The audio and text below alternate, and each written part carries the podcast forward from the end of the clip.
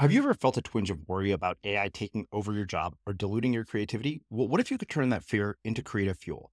We've just published an amazing new ebook called The Four Keys to Success in an AI World. And this is more than just a guide, it's a deep exploration into the human skills that AI can't touch, the skills that are essential for standing out and thriving, no matter how much technology evolves. We're talking about real differentiators here like creativity, emotional intelligence, critical thinking, and much more. Inside, you'll find actionable insights and strategies to develop these skills, whether you're a creative person, a business person, or just simply someone who loves personal development.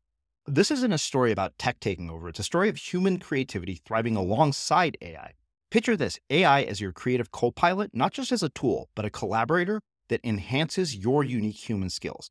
The Four Keys ebook will show you exactly how to do that and view AI in a new way that empowers you instead of overshadows you. Transform your creative potential today. Head over to unmistakablecreative.com slash four keys. Use the number four, K E Y S. That's unmistakablecreative.com slash four keys and download your free copy. There's never been a faster or easier way to start your weight loss journey than with PlushCare. PlushCare accepts most insurance plans and gives you online access to board-certified physicians who can prescribe FDA-approved weight loss medications like Wegovy and Zepbound for those who qualify. Take charge of your health and speak with a board-certified physician about a weight loss plan that's right for you. Get started today at plushcare.com slash weight loss. That's plushcare.com slash weight loss. plushcare.com slash weight loss. Ever catch yourself eating the same flavorless dinner three days in a row? Dreaming of something better? Well, HelloFresh is your guilt-free dream come true, baby. It's me, Keke Palmer. Let's wake up those taste buds with hot, juicy pecan-crusted chicken or garlic butter shrimp scampi. Mm. Hello Fresh. Stop dreaming of all the delicious possibilities and dig in at HelloFresh.com. Let's get this dinner party started. Quality sleep is essential. That's why the Sleep Number Smart Bed is designed for your ever evolving sleep needs. Need a bed that's firmer or softer on either side? Helps you sleep at a comfortable temperature? Sleep Number Smart Beds let you individualize your comfort so you sleep better together. JD Power ranks Sleep Number number 1 in customer satisfaction with mattresses purchased in-store. And now, save 50% on the Sleep Number limited edition Smart Bed for a limited time. For JD Power 2023 award information, visit jdpower.com/awards. Only at a Sleep Number store or sleepnumber.com. Hiring for your small business? If you're not looking for professionals on LinkedIn, you're looking in the wrong place. That's like looking for your car keys in a fish tank. LinkedIn helps you hire professionals you can't find anywhere else, even those who aren't actively searching for a new job but might be open to the perfect role. In a given month, over 70% of LinkedIn users don't even visit other leading job sites. So start looking in the right place. With LinkedIn, you can hire professionals like a professional. Post your free job on linkedin.com slash people today. Millions of people have lost weight with personalized plans from Noom. Like Evan, who can't stand salads and still lost 50 pounds. Salads generally for most people are the easy button, right? For me, that wasn't an option. I never really was a salad guy. That's just not who I am. But Noom worked for me. Get your personalized plan today at Noom.com. Real Noom user compensated to provide their story. In four weeks, the typical Noom user can expect to lose one to two pounds per week. Individual results may vary. As creators, we're always on the move. Whether it's a live podcast event, a pop up shop, or a workshop, we're constantly interacting with community, and that's where Tap to Pay on iPhone and Stripe comes in. Imagine this you're at a live event, a listener loves your merch, or a participant wants to sign up for your course on the spot. With Tap to Pay on iPhone and Stripe, you can accept their payments right there and then, right from your iPhone, so there's no extra hardware or no delays. Total game changer. It's not just for creators, any business owner can do this. It's about making transactions smoother and much more personal, growing your business in your way. We've been using Stripe for our products and courses for a long time, and now with Tap to Pay on iPhone, you can take your business to the next level too. So visit stripe.com slash tap iPhone to learn more. Remember, folks, with Tap to Pay on iPhone and Stripe, your business is always at your fingertips. As far as personal brand is concerned, it is a combination of, yes, your aesthetic and how you're presenting yourself, but I think it's also are you answering your email? Are you following up with people? Are you do you even have an email app on your phone? Like how many unread emails do you have? It's it's kind of being more organized and it's really just about being professional and some of the fundamentals of being a professional creative mm-hmm. because and I wrote this chapter specifically because I've worked with artists for almost 20 years and I love them dearly, but these are some of the things that they completely lack is some basic fundamentals like and it's understandable. No one teaches this really in school. They don't teach you how to make eye contact and shake someone's hand. Mm-hmm. And I think those are really fundamental things that if you're trying to represent yourself and you don't have, you know, an agent or a manager or you're just getting started, you need to know some of these principles and these basics mm. overall. So, yeah. I think your personal brand is really how you are coming off as a professional overall. And that your creative brand is, you know, definitely the work you're doing, but how you're setting yourself apart from everyone else that's in your creative space. I'm Srini Rao, and this is the Unmistakable Creative Podcast, where you get a window into the stories and insights of the most innovative and creative minds who've started movements, built thriving businesses, written best selling books, and created insanely interesting art. For more, check out our 500 episode archive at unmistakablecreative.com. Heidi, welcome to the Unmistakable Creative. Thanks so much for taking the time to join us. Thanks so much for having me. Yeah, it is my pleasure to have you here. So, I came across your story because you wrote in and told me a bit about the work that you do and this amazing community of artists that you have built. Uh, and I thought, yeah, this is kind of a no brainer. It's right up our alley. But before we get into your work, um, I want to start by asking what I think is an interesting question, given that I got to read about it on your bio. And that is, what did your parents do for work? And how did that end up shaping and influencing who you've become and what you've done with your life? Oh, that's a great question. No one's ever asked me that before. um, my mom was a florist, and she is a very creative being. I would say that she was my first kind of like art and creativity teacher.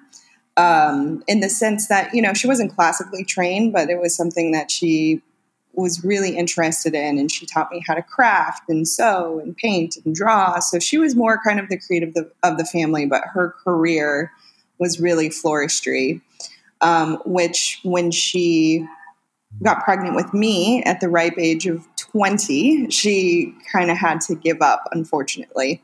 Um, and then she had three more Luerra kids after that. So she wasn't really she she went back to it once we were grown, but for the most part, my mom was a stay at home mom. Mm-hmm. Um, my dad was a musician and worked in various various fields through construction and things of that nature. So very um, I grew up in less than a middle class household for sure. Mm-hmm. Um, and I think the resilience and persistence that you need when you don't have, you know, the comfy financial means that maybe other families have kind of develops um, from that environment. So I'll say that that's really maybe there are kind of general, I don't want to say poverty, but, mm-hmm. uh, you know, partially. Um, has for sure shaped me as an entrepreneur and as a creative. Yeah. Um, but they were both creative people. My dad is an amazing musician. He plays the, the drums, he sings, he plays piano and guitar, you know, again, and then my mom is very creative. So the, the combination of kind of growing up around this art, but not a lot of financial stability, mm-hmm. I think it's, yeah, definitely molded me into the person I am.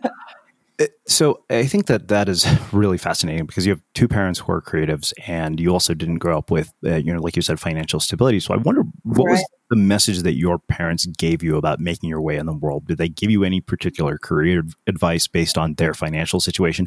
And also, you mentioned three other siblings. Like, what are they like? Are they are they sort of creative, artistic types, or did they go and choose practical paths because of the environment you guys grew up in? Yeah. Um, so my parents are actually divorced, and I think that the two people that instilled the most kind of work ethic, business ethic into me have been my step parents, actually. Uh, so they're kind of like the polar opposite of my actual biological parents. Um, but my stepmom was in computer engineering. Um, and she taught me to type at a very young age. I definitely owe her my my uh, ability to be somewhat tech savvy. um, she started me very young, whereas I don't think I would have had that opportunity if my parents were still together. They're both of them still to this day can barely operate their iPhone. Um, so that was I was really fortunate there, and my stepmom was also my first kind of investor. Um, she kind of saw the entrepreneurial spirit in me at a young age, at around ten and encouraged me when I wanted to have a lemonade stand. And she she went to the store with me and for fourteen dollars and ninety eight cents bought all the ingredients that I needed to have a lemonade stand on the weekends. Um, but I needed to pay her back with interest, and she instilled that message in me um, from from a young age. And then my stepdad is a very hard worker. He was involved in real estate and also kind of could build a, his a house with his bare hands. Um, very hard worker and understood and still understands. Like I can have conversations with him about deep business practices and employees and things of that nature. So I would say I love my parents, all of all four of them, but my my step parents were really the ones that instilled any kind of business um, business acumen into me at a at a young age, and and largely by kind of leading by example and just watching what they did, you know, and hmm. watching how hard they worked. Um, as far as my siblings are concerned, um, they're all creative, kind of in their own right, but for the most part, um, I have a brother who is in he went to culinary school, but he is into fine dining restaurant management. I have another brother who's in computer programming, um, and basically he actually works for my company and he works on our website and kind of proprietary code. Um, and then my sister is an amazing creative, but she's in the medical field. so between all three of them, um, yeah, I guess we all have like, you know, culinary arts coding is actually very creative.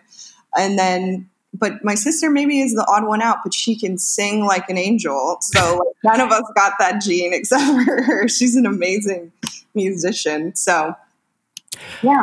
So I wonder from from growing up in such a large family, you know, four kids is by my definition large, but that's because that's yeah. twice the size of my family. But I think most people would, would agree that four people, you know, four siblings is a big family. I wonder what you learn about human relationships and social dynamics that have uh, that's influenced your life later, and in terms of how you work with people now. Oh my God, so much. I'm the oldest of four, so I think that a lot of my natural leadership ability came from kind of managing those three from an early age, if I can call it that. I was, of course, naturally bossy kid, and I was always the one that had to be responsible for all three of them if we went to go play somewhere, do something. Um, I think it also not having kind of bleeding into your previous question, not having a ton of financial means to have this, you know, entertainment um, type of household at a young age we invented a lot of our own games and um, it, it, allowed us to kind of be creative and more resourceful. So i think having those three as kind of an audience and or people that would listen to me i mean i did i made them do crazy things when we were little kids. I used to dress uh, them up in in different wares from my closet and take my sister's karaoke machine and throw fashion shows in the living room, um, announcing what they were wearing. So, yeah, I it's really funny. I was always the ringleader. I mean, we played, you know, director and all of those things. So I think some of the things you play when you're young are truly who you are. Um, but I think it's a combination of. I, I definitely learned different personalities how to kind of tell, you know, if somebody is upset. if somebody is hurt, if somebody is excited. Um, and I think when there are so many, because there were four of us, because there was three others in addition to me, there was, yeah, definitely an impact on kind of understanding how humans tick in different types of personalities and different types of, you know, I know what foods my brothers don't like and that my sister will eat, but this brother won't like. I don't know. It's, it's, and I think that bleeds into leadership um, as you grow.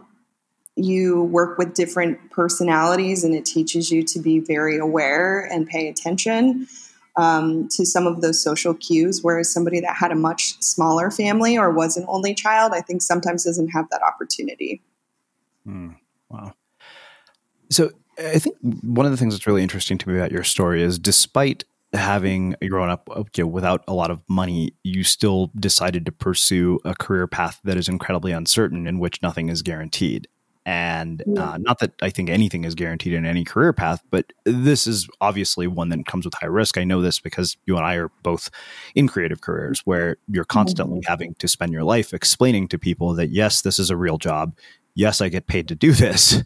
And no, it doesn't come with a paycheck, uh, like yeah. steadily. So, and, and I think for people who don't you know have that model of the world it's incredibly difficult for them to wrap their heads around it. I know this because my parents like oh we'd like to introduce you to some you know girls and like they're like yeah.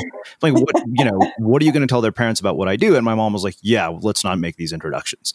Uh, so that you know and and the thing is i was like yeah I, I don't want you to do that because it's it's hard to explain. So i wonder as somebody who had sort of that financial experience uh, and still chose to do it. What do you think enabled that? Like, why is it that you still chose to do that? Uh, and and you know, what is it that has led you to where you're at today? Yeah, that's a great question. I think it's like a small amount of being comfortable with chaos because and I talk to my husband about this all the time. He had a completely different situation than me. He wasn't he didn't grow up in a family that was you know, wealthy, but they were middle class and they had a completely different situation financially and stable stability wise. Um, and he's like, you know, I think you're just kind of comfortable in chaos. And I think that's kind of what the entrepreneurial journey is to a certain extent. It's it's kind of organizing that chaos. And I've never I think because some of the things that I have faced in my life and the different traumas that I've had from either not just financial, but just, you know, general living of life, um, you kind of learn to put things in perspective. So, and I feel because I'm this, you know, bossy leader chick, I can pretty much control my own destiny. And I know that ultimately what it just takes, the only thing that it truly takes is hard work and continuing to do that hard work and wising up as you go through uh, different types of levels and stumbling blocks and things of that nature. So it's never really felt that chaotic to me because I felt in control of my own future and it was either going to turn out as good or as bad as I wanted it to based on how much attention and energy and effort I was putting into it. Mm. But I think I'm also just kind of comfortable in situations, probably due to my upbringing, where yeah. it seems like everything else is on fire. but Mike, this isn't a big deal compared to other things. You know, I'm still breathing. The people I love are still alive. It, you know, it could be much worse right now. Mm-hmm. So there's always a solution. There's mm-hmm. always a, um, yeah, there's not a, it's not a problem if there's not a solution is the way that I kind of look at it. Um, that ability to sort of you know live in organized chaos or make order out of anarchy. Do you think that mm-hmm. people can learn that? And if so, what are the keys to doing that? Oh man, I don't know. I, I think people can learn it, um, but I think that they only learn it by going through it mm-hmm. um, by by stumbling. I don't know that there's a textbook that's going to teach you how to organize your life and think more uh, almost spiritually about um, obstacles and challenges. I think the only way that I've ever learned anything is from failing and falling flat on my face, you know, and having to claw my way back out of that type of situation and kind of coming to terms and reckoning with it, where it's like, okay, I was so afraid of X, Y, and Z happening. But now that it's happened, it's not half as bad as I thought it was going to be. And, and I've got this, you know? I think that's really what drives a lot of people um, is fear more than faith. Mm-hmm. And I think that is some the root of a lot of creatives problems, you know, with self-doubt and not kind of rising to the occasion or putting in the work or self-educating. Um, it really just stems from fear more than faith in themselves. Hmm. So you said something uh, uh, earlier about the fact that you felt that you were in control of your own destiny, and I think that this is a very interesting phrase because I've thought a lot about control, particularly when it comes to creative work. Uh, it, one thing I think I've learned from ten years of doing this is that so often we are not in control of the outcome, only the process, and yet we primarily set outcome-based goals. And as somebody who just said, you know, you believe you're controlling your own destiny, I just I, I, have to kind of throw that over to you and see what you have to say about that. Like, how do you how do you have those two things coexist? Sure. Um, I I feel, and maybe it's my own kind of like self masochistic little twinge or something, but I always feel if something goes wrong in our organization, ultimately me as the founder and ceo it's my responsibility right? Like i might have put a manager in place to handle something or hired this person to take care of this specific aspect. And i feel often that i'm not i'm con- in control enough to put that person in place to manage them to check them. And if something went wrong i probably didn't do all that i could and I kind of know that inside, right? like I know that that feeling.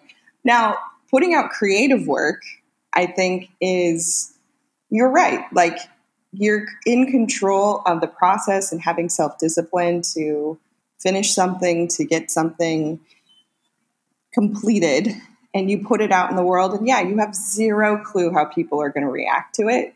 But I think you can be in control of strategically putting it in front of the right people um, so I, I, wouldn't say that you're completely 100% at the mercy of the rest of the world once an art piece or a creative work is out mm-hmm. in the world. There are definitely ways to uh, to strategically get it in front of the right people sooner or before anyone else sees it. You know, yeah. And I think I've watched different artists or different types of productions or entertainment do that I've I've watched movies that are critically acclaimed that are just you know pieces of shit, really. Yeah.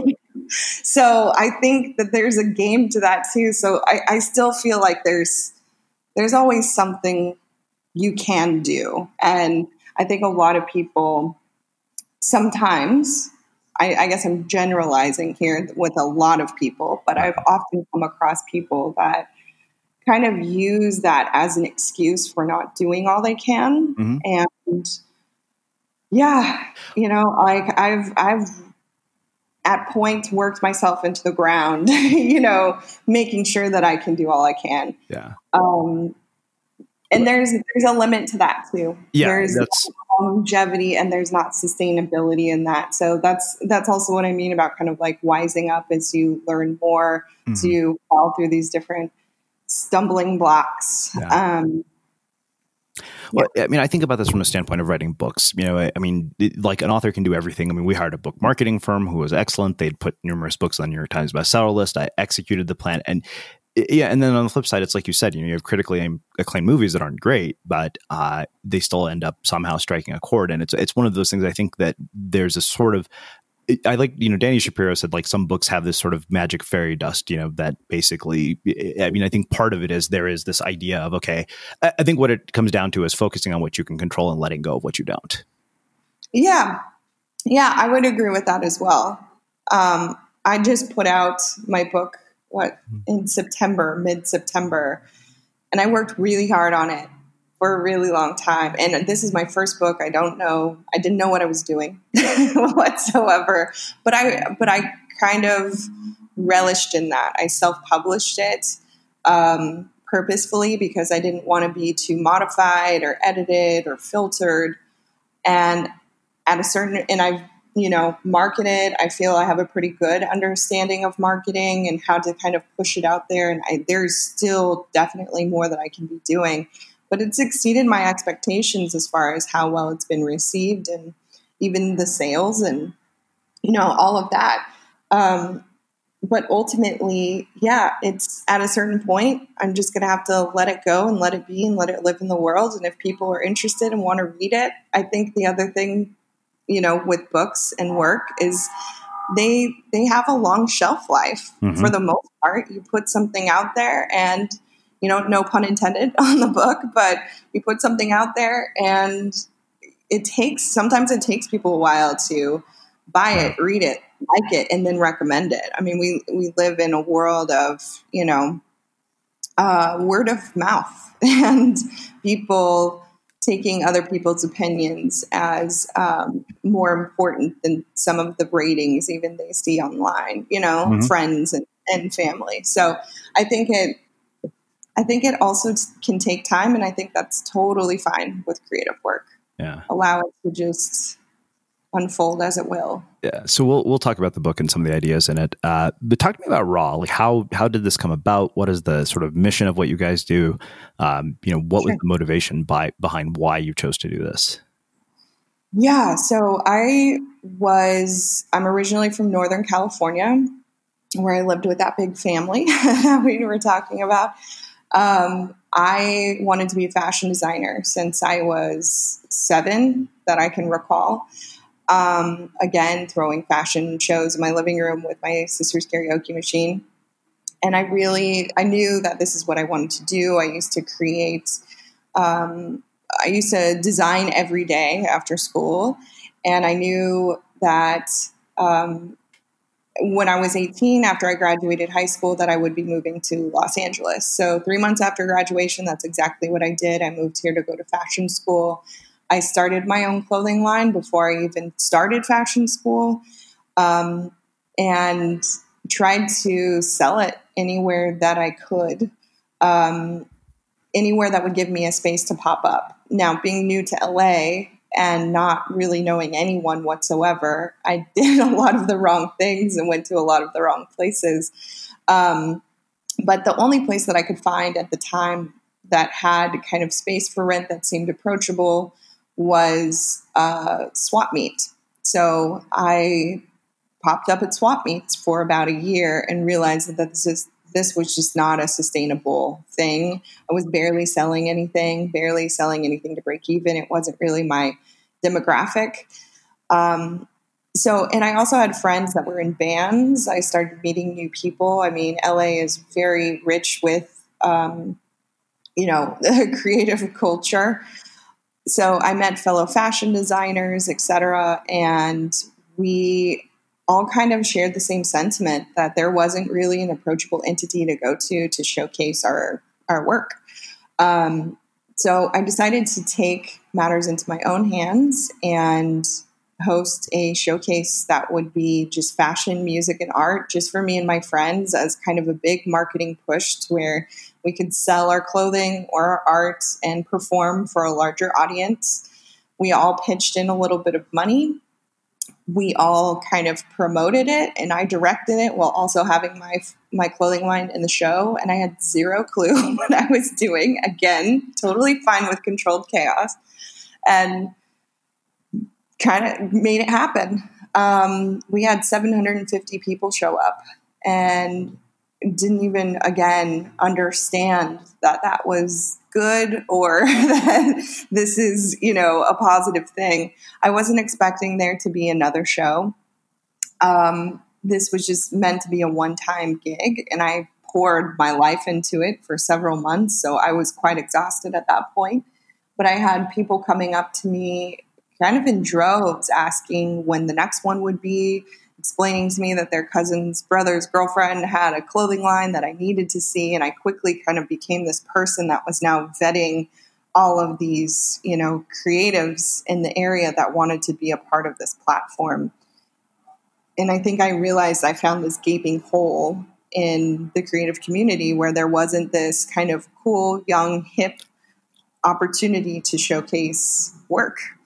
Um, so that's kind of how it started. It started from my own personal need to uh, want to showcase and sell direct to consumer. I didn't really want to go, and nor did I feel ready for or could really fulfill big box retail or anything of that nature. I just wanted to go direct to the person that would be buying it. And mind you, this is 2005, mm-hmm. so there is like there isn't Instagram, there wasn't Facebook. Maybe Facebook was maybe just starting like yeah. a year or two after that. So there wasn't social media. There wasn't a way to kind of gather community. There was MySpace, uh-huh. but I don't, people weren't really using that for sales that I knew of.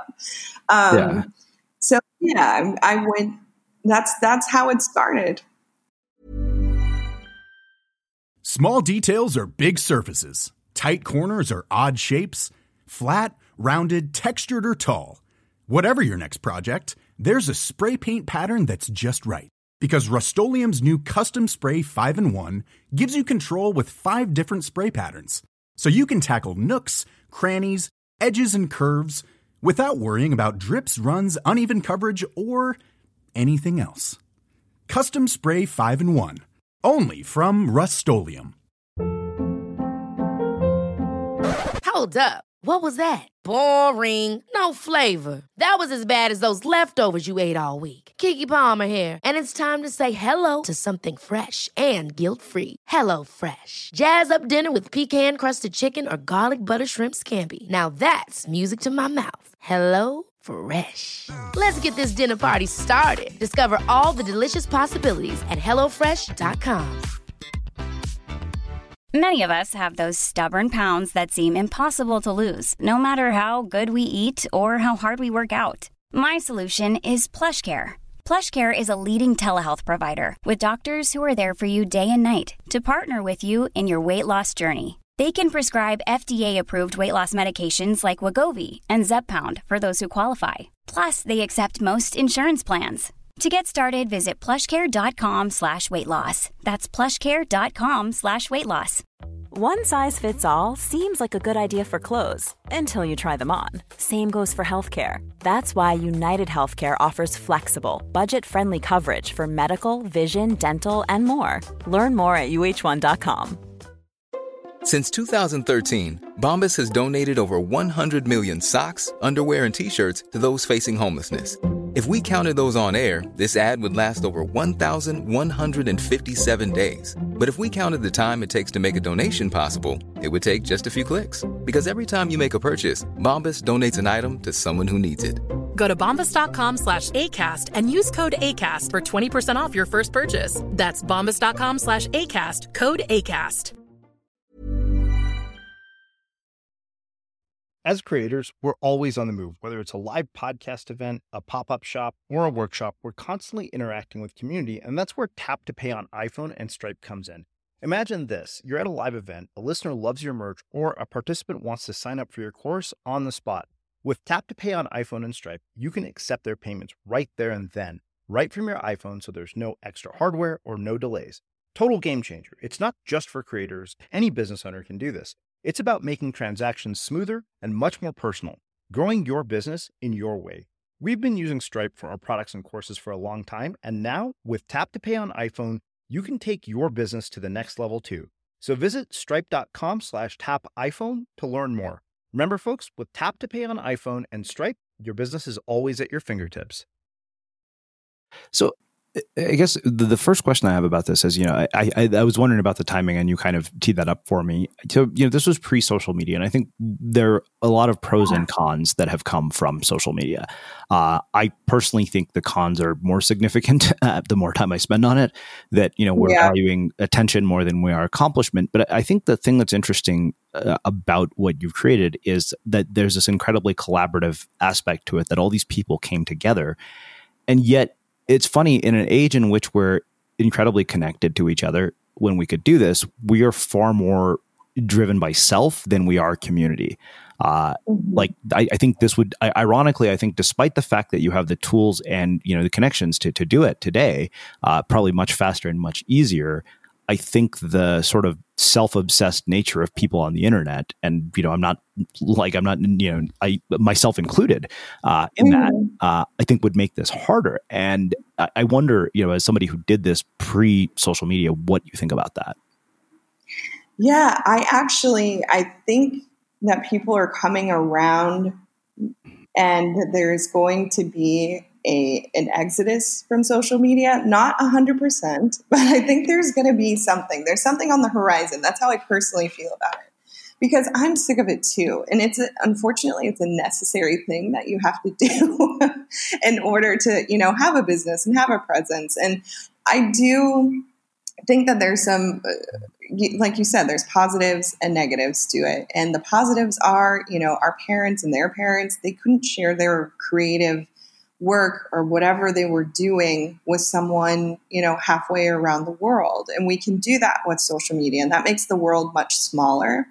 I think what we've created with RAW is really special because it's kind of the antithesis of that. Sure, we have an online community and we're very active and we use Instagram and Facebook as a promotional tool to, to share our artists' work with our entire worldwide community. But our showcases are you're making real connections in front of people that are getting up and going somewhere to view art, to view fashion, to see beauty, to see um, live music and hear live music. So I think that it's actually a benefit. And we've that's one of the things that I tell our artists all the time. It's like you can showcase on Instagram and Facebook all day long. Sure, go for it. That's great. But you don't know what someone truly thinks about your work or how they feel beyond that heart that they mm-hmm. give you or that like that they give you. You can see it in someone's face when they're excited about what you're doing yeah. when you're in front of them. You know, and so like don't don't discredit you know these face-to-face opportunities because you think that social media is going to get you a further reach oh. it, it, can but you don't doubt analog like analog is pretty pretty great and i think you know i think people are coming back to to wanting to create some actual human connection. At least I hope so. And I see some beginning signs of it. And I think that's going to be a trend in the near future. Well, I think that, yeah, I mean, to me, uh, you know, I say that we've learned to value reach over depth, but in a noisy world where thousands of people are competing for your attention, depth is much more valuable over the long haul. Like it's much more sustainable mm-hmm. to have a deep, meaningful connection with somebody than it is to have a short, shallow interaction. I mean, this is one of the reasons we banned social media and laptops at our upcoming conference. Uh, because I just I saw what a world of difference that makes when you don't have people in the room constantly looking at their phones. And I thought, you know, why on earth would you come to an event to meet people that you know from the internet to take pictures with them and upload those pictures to the internet? That's the stupidest thing ever. Uh, right. It kind of defeats the purpose of being there. But uh, well, let's let's do this. Uh, let's get into the book. I think that the way that you organized this was really interesting because I think you you talked about sort of you know theoretical concepts, but you also gave us examples of people. And you know, in the first three sections, you talked about where your work come from comes from, working on your personal mm-hmm. brand and, and working on your creative brand. Let's talk about this idea of where your work comes from because I think that this is such a nebulous sort of idea for people. Uh, they're mm-hmm. you know like I, I, you know, I've often people come and tell me about an idea, and I'll say, "Great, well, you know," and then they'll be like, "Okay," they'll ask me a bunch of questions, and I will say, "Look, I can't answer any of these questions because what you're doing is asking me questions based on speculation. Um, you need to go do mm-hmm. something to get some real feedback." But you know, I'd be curious right. kind of what you discovered about this. As far as um, where, where, where yeah, where your work comes from. So I think that a large part of it is something that's innate to you as an individual. Kind of as I was mentioning when I was a kid, I was throwing fashion shows. That's exactly what I'm doing like 25 years later with my life and career. That's my creative work. Um, I think people don't pay enough attention to where their actual passion lies. And as we get older, we kind of trade our creativity and the you know, the innate spark that's within us to create the things that we love to create for more practical things. And that's, you know, to a certain extent understandable. But I think that chapter is really about discovering who you are and who you've always been and getting over kind of the self doubt that we all struggle with and remembering, you know, by looking at your old yearbooks, looking at your own work, your old work, you know, from school. What were you creating? What were you inspired by? Did you like love dinosaurs? like what what was it that you were really drawn to before the rest of the world clouded your vision? And so I think that's that what that chapter is about is really just kind of refinding your voice and making sure you're doing something that you're passionate about. And it was kind of interesting while writing this book, too. I realized that before I wanted to be a fashion designer, I actually wanted to be a writer. I remember that was my third grade dream. um, and, or maybe even before that, but I remember writing these spiral bound notebooks that were super, you know, convoluted, very descriptive, that my teachers hated grading. And so it, it the book in writing that chapter was very kind of interesting because I kind of came back to some of my roots there too, where I was like, I really enjoyed writing when I was a kid. I was doing this before I, you know, fell in love with fashion or saw my first fashion book and took it home and never, you know, from the library and never let anyone rent it for a year. Um, so I think that's really, really ultimately what a creator needs to do is find that core and that thing that they're passionate about uh-huh. and learn to overcome any self-doubt associated with it um, because i think it's already innately within everyone hmm. so you talk about working on both your personal brand and your creative brand and i want to want to understand what the distinction is between the two but i want to you know talk to you about this whole personal brand idea because i think there are two things that come to mind one is uh, Oprah, I remember, was interviewing Tom Brady, and she was talking about how like these teenage girls are like working, talking about working on their brand, and she's like, "Honey, you don't have a brand. Your brand comes from the work that you do." Uh, and. I, I remember I wrote a post titled "Don't build a personal brand, develop rare and valuable skills instead," and that really seemed to have mm-hmm. struck a chord because I, I that's some, something that I, I've realized is that people put a lot of effort into sort of this you know external appearance of doing something mm-hmm. yet they don't put nearly as much effort into the work itself. And so um, when you think about this whole idea of personal brand like what does it look like to you? And what is the difference between a creative brand and a personal brand? Yeah so i'll start with the difference. The difference between a creative brand and a personal brand to me so creative brand to me is what you are actually creating and outputting. How does that look? How are you branding that? How are you marketing that? What are you doing or not doing you as far as personal brand is concerned, it is a combination of yes, your aesthetic and how you're presenting yourself, but I think it's also are you answering your email? Are you following up with people? Are you do you even have an email app on your phone? Like how many unread emails do you have? It's it's kind of being more organized and it's really just about being professional and some of the fundamentals of being a professional creative mm-hmm. because and I wrote this chapter specifically because I've worked with artists for almost 20 years and I love them dearly, but these are some of the things that they completely lack is some basic fundamentals like and it's understandable. No one teaches this really in school. They don't teach you how to make eye contact and shake someone's hand. Mm-hmm. And I think those are really fundamental things that if you're trying to represent yourself and you don't have, you know, an agent or a manager or you're just getting started, you need to know some of these principles and these basics mm. overall. So, yeah. I think your personal brand is really how you are coming off as a professional overall. And that your creative brand is, you know, definitely the work you're doing, but how you're setting yourself apart from everyone else that's in your creative space. Hmm.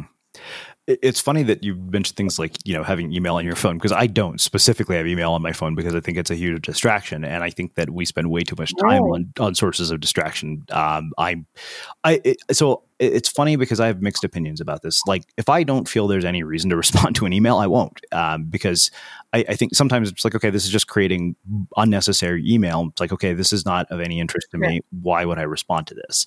Um, it- it- But you check it. yeah, I checked it exactly. yeah, I check it, but you know, like, look, and we get lots of pitches for podcast guests, and you know, what like saying no is kind of unnecessary in my mind. It's like, okay, Right. um, and we we have that on a contact form. It says, you know, due to the volume of pitches, you you know, if, if we you know don't you know if you don't hear from us, it's unfor- unfortunately we just can't. You know, I, I'd spend all day responding to to emails if I did that.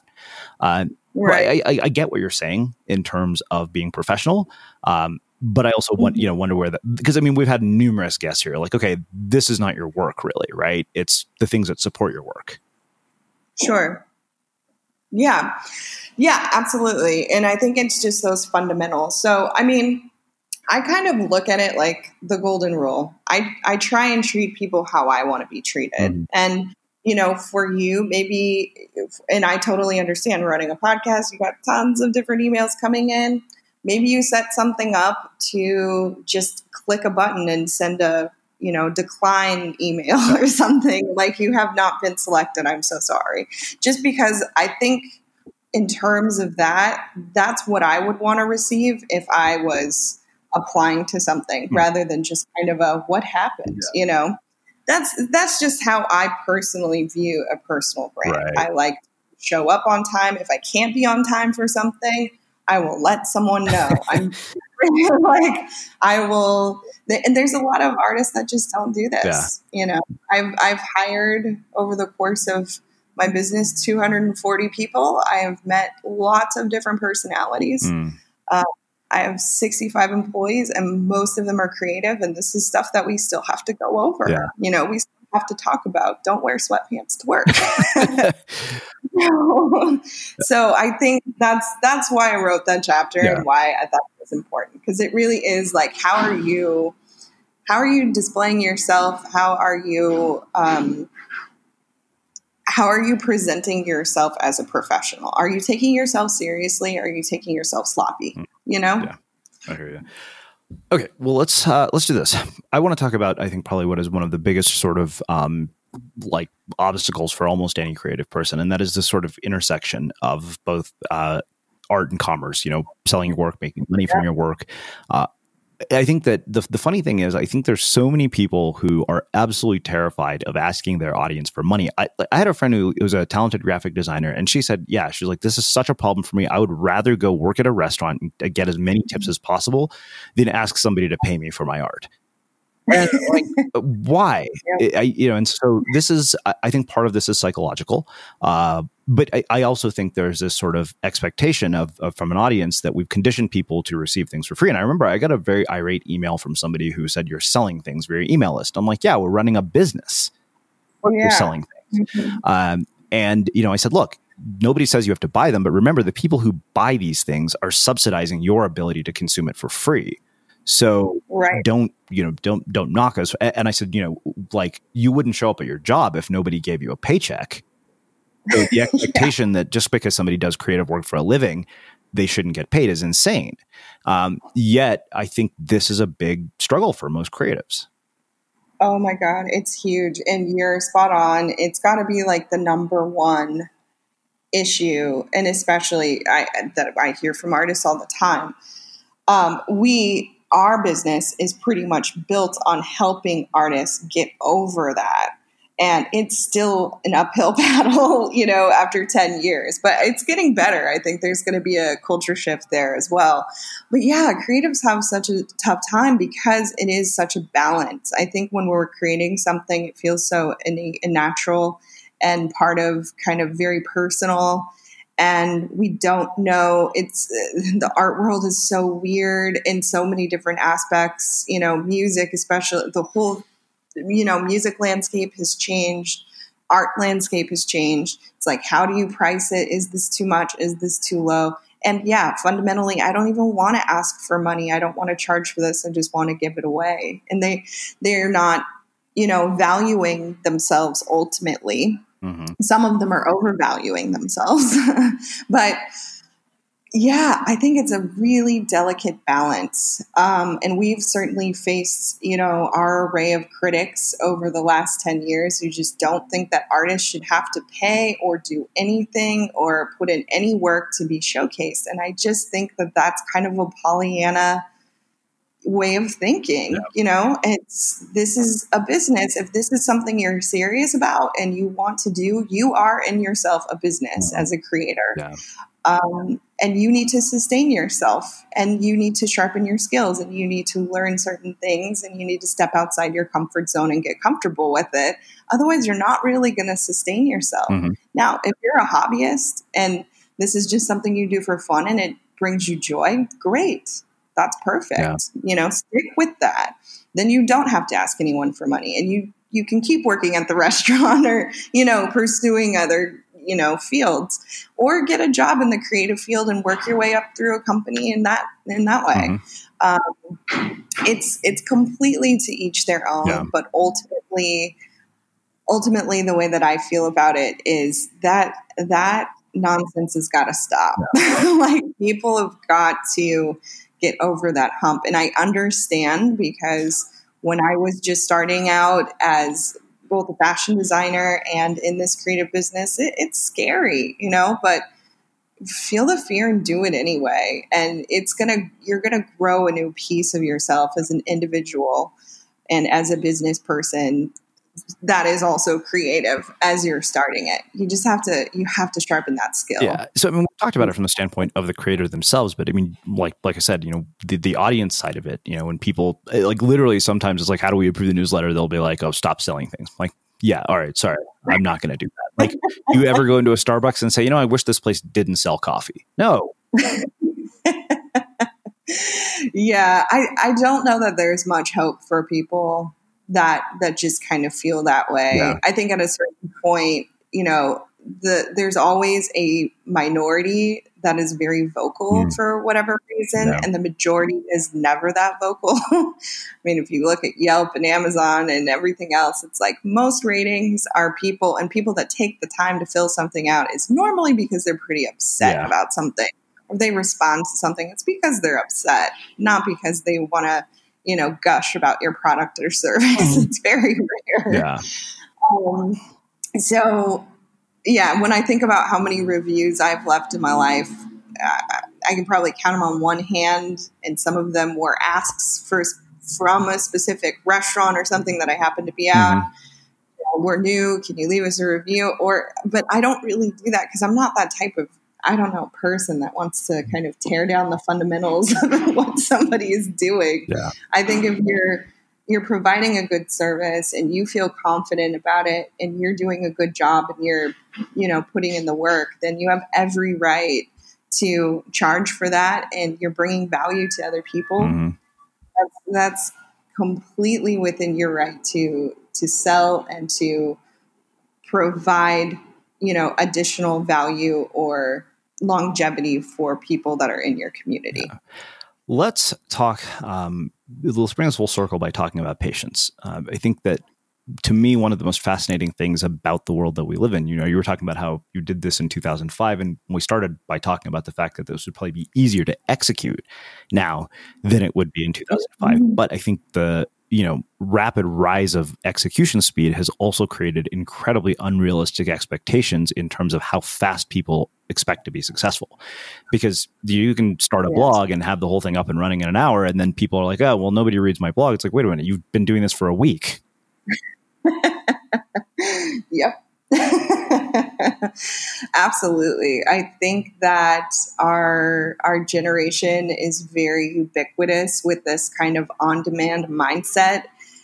And I, I talk about it in the book. You know, I have a whole section on patience where it's just like this is this is a marathon, it's not a sprint, and there's no app for a successful career. It is really something that you have to mentally, physically, and emotionally prepare for and you have to prepare for the long haul if that's you know what you want to achieve as far as i know i have never seen one person that was a quote unquote overnight success uh, without at least putting 10 plus years on the back end that no one, you know, they might blow up, but they've been doing it for X, X amount of years, you know. Um, it, I think patience is absolutely imperative in this day and age because of the fact that everything else we can have on demand. And people, again, the, the nonsense where it's like, this is, this is not um, for me, or this is not successful because it hasn't turned a profit in the first year. Oh my goodness. Like, that's that's part of the motivation for writing this book is to kind of give everyone a little bit of a reality check here and like hey i've been in it and i've been in the trenches and i've been doing this for a really long time. And i'm not saying i'm perfect and there are surely tons of mistakes and you can read about all of those too that i made in the process. But ultimately I know a lot of other people that are entrepreneurs and that are creatives and that work in the creative field or have creative businesses, and they echo my remarks. I have people that from the outside look like this, you know, glitzy, glam success story. And when we really have a real conversation where that's not filtered mm. with their social media online, it's it's amazing the sim- similarities that we all face and go through. And so, yeah, I, the, the patience thing is is absolutely something that any creative entrepreneur or business owner needs to take into account when they start this. And if they're not willing to be patient, have a five, 10 year plan or plan for any more than that, um, then it's very possible they shouldn't maybe even start because it, it's a it's a marathon. There's ups and there's downs, and you have to be able, and I think most people learn this the hard way, to kind of stay s- steady between those ups and downs. You know, you can't get too high and you can't get too low. There's going to be things that are amazing and celebratory and causes for celebration. There's going to be really shitty days too. Yeah and you, you got to be able to um, you know where everything is just going wrong my partner and i call it um, our pets heads are falling off days yeah. from dumb and wow. um, it's like our pets heads are falling off um, it's it's those and that's just part of it. But When you look at it as a whole, and I'd like to bring this back to something positive, I think when you look at it as a whole, it's ultimately a really beautiful thing. Mm-hmm. And you get a lot of personal growth out of having a business of any sort. Um, if you're lucky, you get to employ people, you get to kind of share your own creative vision. Um, through the catalyst that is you and your employees and your company. So I think there's really it's when you wrap it all together, it's really beautiful and zoom out from it, but it's it's tough. It's one of the toughest things you can do. So if you don't have some extra strength patience, you're not going to make it. you gotta you gotta stay as steady as you can. Mm. Awesome. Um, well, this has been really, really um, thought provoking and, and, interesting. Uh, I have one final question for you, which is how we finish all of our interviews at Unmistakable Creative. What do you think it is that makes somebody or something unmistakable? confidence. I think confidence in themselves and what they're doing. Hmm. Amazing. Um, well, where can people find out more about you, your work, and uh, everything that you're up to? Yeah, you can go to HeidiLuerra.com, H E I D I L U E R R A.com, and you can click to get to Amazon for the work of art which is my book, A No Nonsense Field Guide for Creative Entrepreneurs. And also, you can check out RAW at Raw Artists, and that's plural.com. Um, we take submissions from artists year round. Awesome. And for everybody listening, we will wrap the show with that. Thank you for listening to this episode of the Unmistakable Creative Podcast. While you were listening, were there any moments you found fascinating, inspiring, instructive, maybe even heartwarming? Can you think of anyone, a friend or a family member who would appreciate this moment? If so, take a second and share today's episode with that one person because good ideas and messages are meant to be shared. Ever catch yourself eating the same flavorless dinner three days in a row? Dreaming of something better? Well, HelloFresh is your guilt-free dream come true, baby. It's me, Keke Palmer. Let's wake up those taste buds with hot, juicy pecan-crusted chicken or garlic butter shrimp scampi. Mm. Hello Fresh. Stop dreaming of all the delicious possibilities and dig in at HelloFresh.com. Let's get this dinner party started. Planning for your next trip? Elevate your travel style with Quince. Quince has all the jet setting essentials you'll want for your next getaway, like European linen, premium luggage options, buttery soft Italian leather bags, and so much more. And is all priced at 50 to 80% less than similar brands. Plus, Quince only works with factories that use safe and ethical manufacturing practices.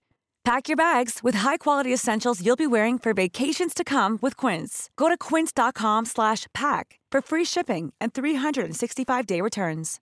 Imagine the softest sheets you've ever felt. Now imagine them getting even softer over time. That's what you'll feel with Boll and Branch's organic cotton sheets. In a recent customer survey, 96% replied that Boll and Branch sheets get softer with every wash. Start getting your best night's sleep in these sheets that get softer and softer for years to come. Try their sheets with a 30-night guarantee. Plus, get 15% off your first order at bollandbranch.com. Code BUTTERY. Exclusions apply. See site for details.